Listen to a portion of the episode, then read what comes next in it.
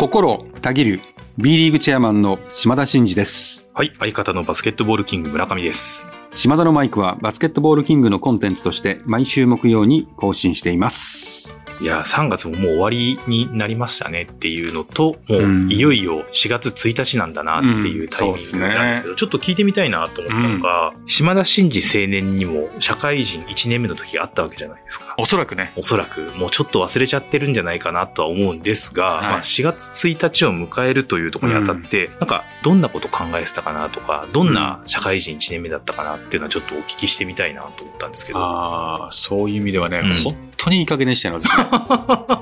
あのね。トニーのためが長かったですけうど、ん、大学卒業してるわけですけどもね、はいはい4月1日から入社するじゃないですか、うんもうギリッギリまで遊んでたと思いますね。あ、そうですか。うん、でその社会人になるっていう心づもりとか、うん準備みたいなものは全くなかったですよ。あ、もうじゃあ本当にうん大学卒業しちゃったから、うんもう社会人よぐらいの感じで、あまりこう生活の感じも変えずに、覚悟も変わらずっていう感じだったんですか、うん、まあ変えたといえば、うん親の仕送りもなくなるじゃないですか。はいはいはいはい。で一人暮らしはもちろんずっと大学4年間してたんですけど、はいはい。もう自分で生活をしていかなきゃいけないっていうことでもともと大学生の時に住んでたところ払って、はい。一人暮らしの場を選んだのが北区王子だったんですよあ、私そうなんですか、うん。最初に自分で。はいはいはい。最初に東京来て住んだのは上石神なんですよ私。そうなんです黄色い電車のとこなんですよ、はいはいはい。そんでそこでやった時の家賃がね、うん。1万8000円ぐらい。え、えどっちがですか？その私が始めあ。てその要は社会人1年生の時に。1万8000円。うん。王子で。うん。えー。当時ね、まあ、バブルのこう爪痕残るそんな時期だったんで、はいはいはい、あの近辺の駐車場がはい。3万円4万円ぐらいだったんですよ。駐車場に入れた方が高いんですね。私駐車場で寝た方うんが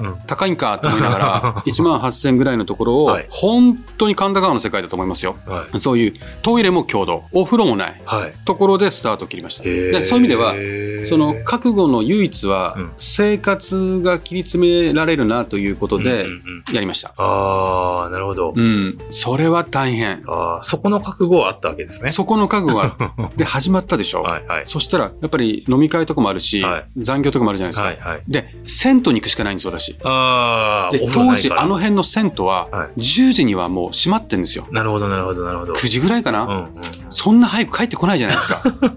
うん。帰ってこれないですよおね。風呂なんてうん入れないんですよ、私。もうそれも時間的にも。時間的にも。うんどうされてたんですか？要は、台所のシンクで体洗ってました。ああ、なんかたまに昔のドラマとかであるやつですよね。そう、あちょっと大きいじゃないはいですか、昔のやつはいはいはいはいはい。あそこでですよ。まあ、それはまた。1週間の大半はあそこで。ああ、もう慣れてきちゃうとそれでいいやみたいな感じになってくるんですか？まあ、湯船はないですよ、もちろん。そうそうですよね。お皿ぐらいしか置けないですから、ね。お皿しか置けないそこで体を丸めて体洗ってるんですから。ああ、なるほど。で、お弁当とかも毎日自分で作ってたんですよ、あ、そうなんですか？私。うん。へ あのえ。覚悟のうん置きどころが 生活やば。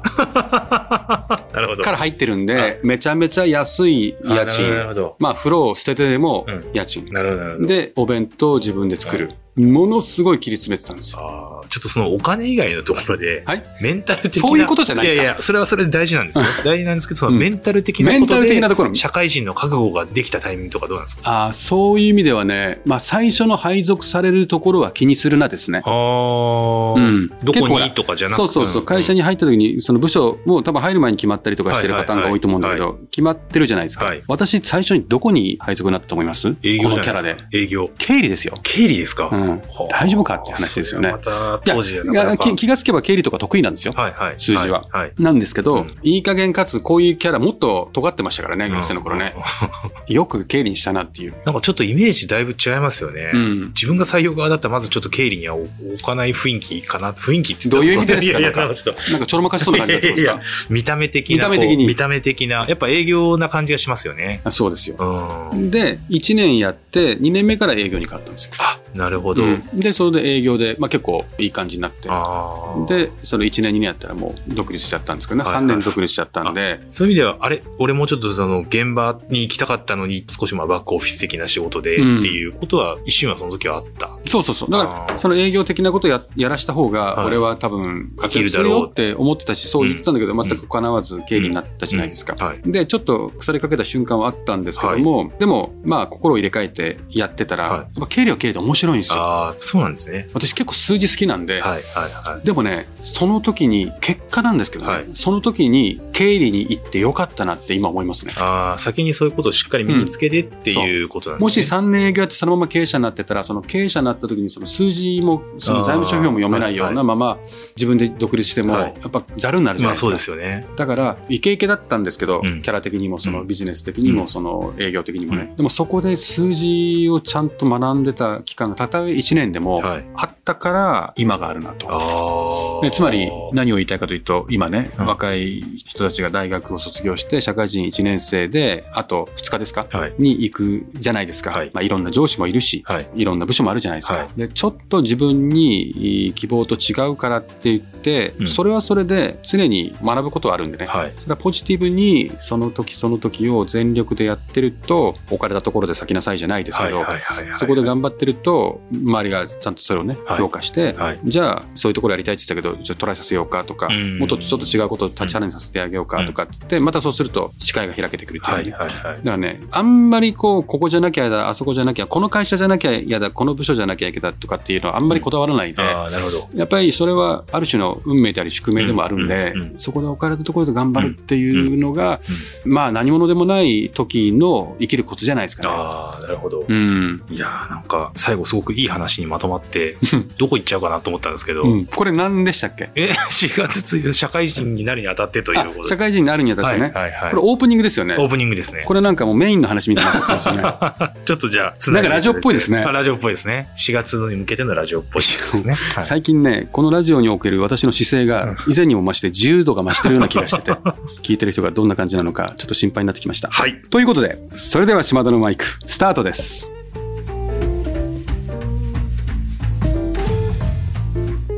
島田のマイク。この番組は B リーグライブ2022と全国ドライバー応援プロジェクトの提供でお送りします。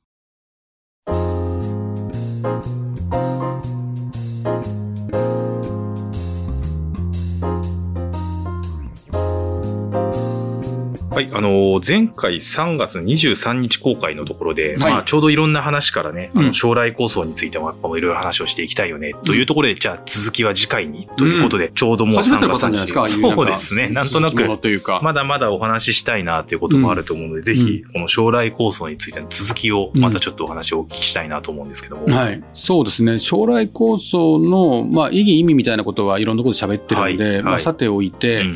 でもね、将来構想を通して B リーグが今一歩二歩うん。こう大きくなるってこともそうですし、はい。うんその社会的にね、価値あるリーグになっていくための大きな打ち手というか、うん。いうことで、まあ集客とかね、事業規模を大きくするとか、まあアリーナを成長の一丁目一番地にしようとかっていうことでやってるじゃないですか。はい。まあそういった構想があって、そこにもこう目標を置いてやっていかないとなかなかいろんなことがやっぱりこう成長していかないよねっていうのがまあ前回のお話だったかなと思うんですけども。そうですね。それはもう、この間たまたまね、うん。入場者数の愛媛が増えてます。とか、はい。ビズニスクラブ随所にね、うん新記録出してますとかっていう話でしたけど、まあそこだけじゃなくてね、はい売り上げにしても、アリーナにしてもですね、うんまあもちろんその良し悪しっていうのはあるんですよ。はい。でも、まあ、その新 B1 にこの条件を置くことによって、まあ、4000人を目指すって大変だよねって言いながらも、各クラブが努力してるじゃないですか。はいで、この間のね、うん愛媛みたいな4000人プロジェクトみたいなのがあ,、うんると。まあ、それが実現にこう、こぎつけてくれるわけですよね。何の脈絡もないとやっぱ大変だと思うんですよ。うんで、今日は、まあ、その集客の話はこの間したので、はいまあ、売り上げを増やしていくとも一緒ですね。ああ、売り上げを増やしていく。12億。うんうん今まで本当に私がレッツに関わってきた時のファーストシーズンの売り上げは8000万ぐらいですからね。8000万ですか、うん、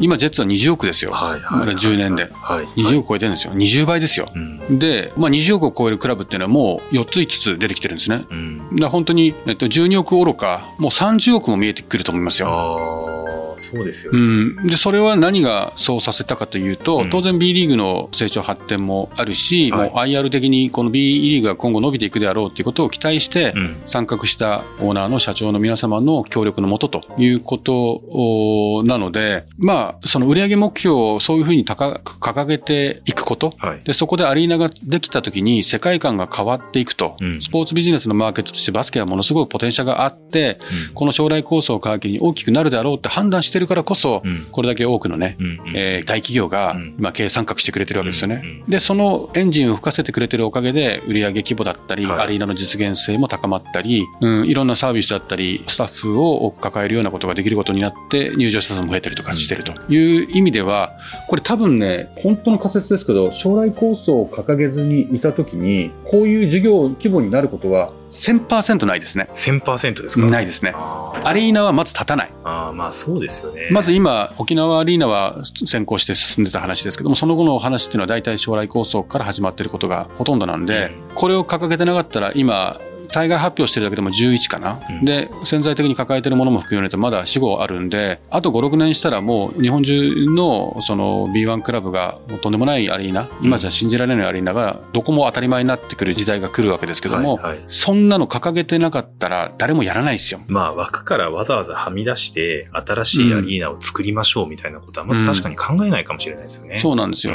うんだから何かを世の中変えようとすると、うん。まあ大きなチャレンジをしようとすると、こう、声高らかに掲げなきゃいけないんですよね。はいはい旗を振らなきゃいけないんですよ。それはファンに対してもそうだし、スポンサーに対しても自治体に対しても世の中に対しても、うんそれを掲げるからこそ、なんとか、そこが魅力的であるというふうに判断されれば、追いつく努力をして、結果実現していくとはい。いうことだと思うんで、あの、将来構想の是非っていうのは、もちろん2026年以降に進化が問われるものですけども、はいはい。ここが掲げてるからこそ、そこに向けて良い流れをうん。作ってるっていうのはもう間違いないんで、まあ、それは多分、うすうすん、琉球ゴールデンキングスが唯一それを証明してるはい。クラブなんで、これから増えてくると思いますけど、証明してるじゃないですか。うんう。ん。あんなアリーナ、あんなにたくさん入ってて、あんな会場の空気って、多分、できる前まで想像した人いないんじゃないですか。ああ、そうですよね。うん、でもあれが当たり前になるってことですよ。うんその時の破壊力がいかなるものかっていうところの可能性がバスケ界 B リーグの、うんまあ、可能性だと思いますよねうん。まあ、そういった意味で、あの、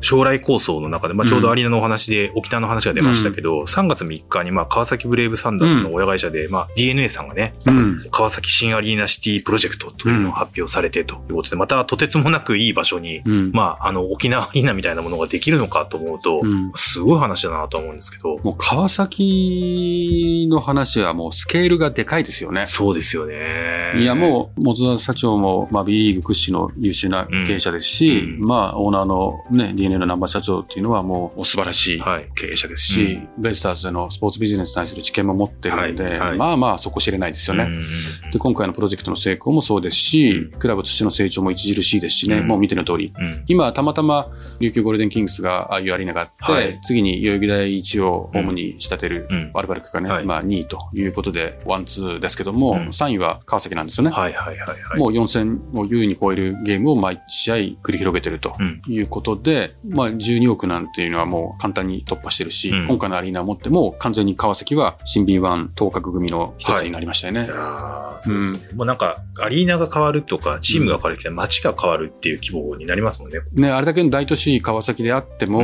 んおそらくそのアリーナが誕生して、うん単なる B リーグのクラブを運営してるってだけじゃなくて、影響力はうん。すごく出てくるんだろうなっていうのは間違いないですよね。あとは稼ぐでしょうね。ああ、なるほど。うん、川崎は稼ぐと思いますよ。なるほどね。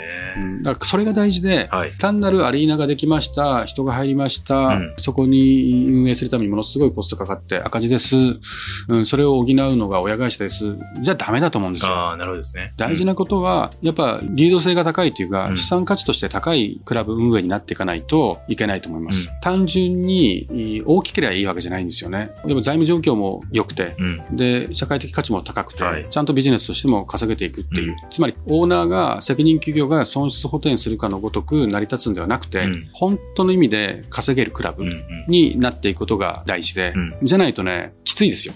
うん、それは他のスポーツ業界にも言えることですけども、B リーグはもう完全にそっちに向いてますね。なるほどで。すから今、可能性考えてもらって、大企業が入ってきてもらったら大感謝。うん。その12億に達するために、もう大きな資金投下して、ファンの皆さんも喜ばせる状況を作ってくれてるのも大感謝。うん。でも、業界発展の中でアリーナができて稼げるようになってきたら、はい親がそんなにパワーをかけなくても、本業としてしっかりはい。利益を出して、うん場合によってはそのクラブを買いたいっていう、さらに大きな会社が現れるぐらいのリード性の高い資産に生まれ変わるようなクラブを作っていくってことが大事だなと思いますね。うん。うん、まあ、そういった意味で、あの、今川崎のお話もありましたけど、うん。あの、オープンハウスアリーナ太田っていうのは、こっちまた群馬の方にね、うん。できるということで、こちらにはあの、島さんもご自身でちょっと足を運ばれたっていうことなので、ぜひその様子をね、すと、ごいですよ。本当ですか？すごい。うわー行きたかった。3月13日にね、はい。ちょっと、こけら落としは4月の15日に、はいはい。に宇都宮ブレックス戦、はい。で、もうこれは大概公表されてるものですけど、うん。そこなんですけども、うん。ちょっとその、いわゆる内覧できるようになったということなので、はい。ちょっと行ってきて、メディアの公開もあるということでな、るほど。今回ね、はい。島田のマイクでもはい。マイクをうん向けていただいたと。潜入マイクみたいな感じ潜入マイクをしていただいたんで、はいその模様を今日は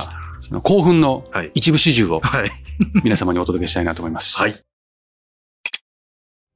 いやね、今ね、群馬県太田市にある、えー、大田アリーナ、まあヘルメットをかぶりながら、えー人が滑ってるんですよ。すごいですね、やっぱりね。臨場感が。まず、このサイズのアリーナで、このビジョンでもうちょっと手がすぎんじゃないかっていうぐらいでかいんですけど、黄色と黒の基調が合いますね。まあ、今シーズンこのアリーナであと6試合やることになると思うんで、ぜひね、地元の人たちは来てもらった方がいいと思いますし、まあ、アウェーのお客さんたちも、おそらくびっくりされると思うんですよ。5000人強ぐらいで、もうクオリティ重視。さっき聞いたんだけど、大型ビジョンって普通点釣りと言われるもので、会場に入ったらそのままある状態じゃないですか。でも、下に下ろして演出にも使えるんですよ、自由に音響もさっきちょっとね、音流してもらいましたけど、音いいね。ここであのライブなんか見たら、めっちゃ近いですね。誰か来てほしいなビッグアーティストに。やっぱ地元メディアの人たちも喜んでますし、これによってどうこの街が変わっていくのかとか、その B リーグにおけるそのフレイ・サンダースがどどのようにこのアリーナを持って成長していくのかとか、そんなに大きなあの街ではない太田市と、このすごい夢のアリーナのコラボレーションが、こう B リーグにとってもどんな存在価値があるのかみたいな質問が飛び交ってましたね。引き続きこういう話があれば現場で、えー行ってですね皆さんにリアルにレポートしてきますんでお楽しみにはい。ということで、まあ、相当興奮してる様子がね、あの、オープンハウスアリーナ太田からの潜入マイクから伝わってきましたけども、うんいかがでしたか？いや、すごいですね、やっぱりね。まあ、またさっきの川崎市っていうところにあるアリーナとはまた全然位置づけが違うとは思うんですけども、うんそのあたりどうなんでしょう？そこがいいですよね。それぞれやっぱうんり、その地域別にアリーナのあり方とか特色もやっぱ違うんで、はい、はい、はい。まあ、沖縄のね、あのアリーナは皆さんもうすでに見てらっしゃる方もはい結構いらっしゃるんで、はいああいう感じじゃないですか。うんで、佐賀も建設途中で私見ましたし、はい沖縄ももちろん建設途中で見ましたし、まあ今回、太田市22万人都市ですからね。ああ、なるほど、なるほど。で、まあ、そんなにこう、沖縄アリーナほど大きくはないんですけど、うんうん中のそのファシリティにうん、ものすごいこだわってる。あーなるほど、なるほど。だからもう、すごい迫力だと思いますよ。うん、うん、うん。コンパクト最新鋭アリーナですよ。ああ、うんいいですよね。でも、こう、街の、まあ、中心というか、みんなが集まってくる、その集う場所として、うんそういったものがあるっていうのって、うんすごく楽しみじゃないですか。そうですね。だから、まあ、市の協力もすごく強いですし、うんクラブの努力もあるし、うん。オープンハウスさんのね、うん支援もあってのこととはいえ、あの規模の街に、うん。あれだけのサイズの、あれだけのパンチのあるアリーナができることの破壊力みたいなものは相当あるだろうなと。ああ。まあ、初めて、ああいう、ちょっとダウンサイジングした街で、夢のアリーナが誕生するっていう例ですね。うん、うん。まあ、佐賀は佐賀で誕生するんですけど、まあ、比較的大きいものなので、これから1万人のものもあれば、5000人のところもあれば、いろんなのが出てくると思うんで、うんそれはもう街のサイズに合ったものを各地域で作っていければいいのかなと思いますよね。うんまあ、そういった意味で今回あの前回に引き続き将来構想っていうことで、特にこうアリーナにフューチャーしてお話をいろいろしていきましたけども、うん。まあ、改めてまあ今後この期待することというか、うん。将来構想こうなっていってほしいなとか今時点こういうふうに来てるなみたいなことっていうのはちょっといただけるといいなと思うんですけど。そうですね。もう、あと2、3個出てくると、だんだんスタンダードになってきて、ああそうか。そうですね。2026になった時には、うん。将来構想アリーナっっていうよりは、なんか、はい、用意ドン、ボーンとアリーナが立つわけじゃないじゃないですか。そうですね。徐々にできてくるから、もう2026になった時にはもうアリーナがどうこうって言わなくても、普通になってる可能性がありますね。なるほど。うん。だから、あの、それはそれとして、ただ、2026の開幕の時にバーンと晴れやかにやるっていうことはありつつも、なんとなく各クラブが経営努力をして、顧客満足度も上がるようなサービスを展開してたり、入場者数が増えたり、アリーナができてきてっていう。2026ピッてよりは、もうなんかじわじわ B リーグが、バスケット界がこう変わってるっていうエッセンスは世の中にもう毎年見せていけるんじゃないかなと。そうか。将来はこういう風になればいいねっていうものが本当にもう毎年毎年こうそれに近づいてきてそれが当たり前の世界になっていくっていうふうにもなろうとしているっていう、そうですね。もう毎年のようになっていくと、まあ、毎年2個ずつぐらい誕生していく計算なんですね、これから、そうすると2026にはもうもちろん10以上になってると思うので、まあ、徐々に見せていけると。うんうん、まあ、ただ、どういう S 型を作りたいかというと、まあ、バスケを通した地域のね、あの街の活性化だったり、まあ、そういうクラブがたくさんできることによって、B リーグのプレゼンスが上がって、うん、まあ、スポーツ界における、まあ、確固たる地位と、まあ、社会的なポジティブな影響力を与えられるようになっていくっていうことを目指してるんでね、うん、そこに必要な要素を市民権を得るっていうことと、まあ、そこで投資価値があるっていうことの売り上げと、その証明としてのアリーナっていう三原則を整えてるクラブブがたくさんできればできるほどそのパンチは強くね、はい、なってくると思うんでまあいよいよイメージは我々はもうとっくに巻いてますけども、うんうん、世の中の人たちにも湧くような状況を見せられるんじゃないかなと思って、はい、楽しみ、ね、楽しみにしていただきたいですね。はい、はい、さあここでハーフタイム。いや私実は野球実況が中心でバスケットボールのことはいまいち知らなかったんですねバスケットって得点リバウンドアシストと選手の指標になる数字ってありますよね。どこを見ればいいのか。詳しくない私にも分かる指標が欲しいなと思っていた時に出会ったのがファンタジーポイント。多くの成績を数値化して個人の総合的な活躍度を示したものがファンタジーポイント。要はこの数字が高ければ高いほど活躍したってこと。これさえあればいや今日も素晴らしい活躍でしたね。なんていつもバスケを追いかけてるアナウンサー風に話ができちゃうでしょ。ファンタジーポイントきっかけで B リーグにも興味が湧いてきたしついでにリーグ公認ファンタジースポーツの B リーグライブ2020も楽しんでみることになりました。え？じゃあもう立派な B リーグのファンじゃないかって？そう言っていただけるなんてファンタジーポイントのおかげですよ。後半が始まります各選手は活躍してくれるんでしょうか？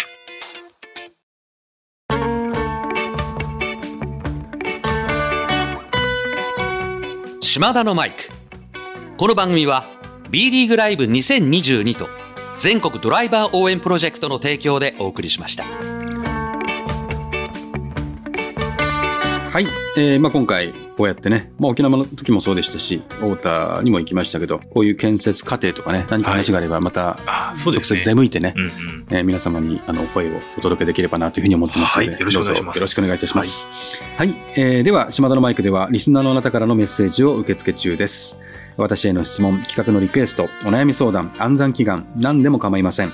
番組で紹介させていただいた方には、島田のマイク、オリジナルステッカーを差し上げております。宛先は概要欄に載せております。あなたからのお便りお待ちしております。ということで、たまにステッカー忘れてまして、最近。あらあらあの、えーって言われることが多いんで、あの、反省してちゃんと、あの、持つようにしますので、忘れないようにしますので、あの、お声掛けください。はい、島田のマイク。ここまでのお相手は、心をたぎる B リーグチェアマンの島田真二と、相方のバスケットボールキング村上でした。また来週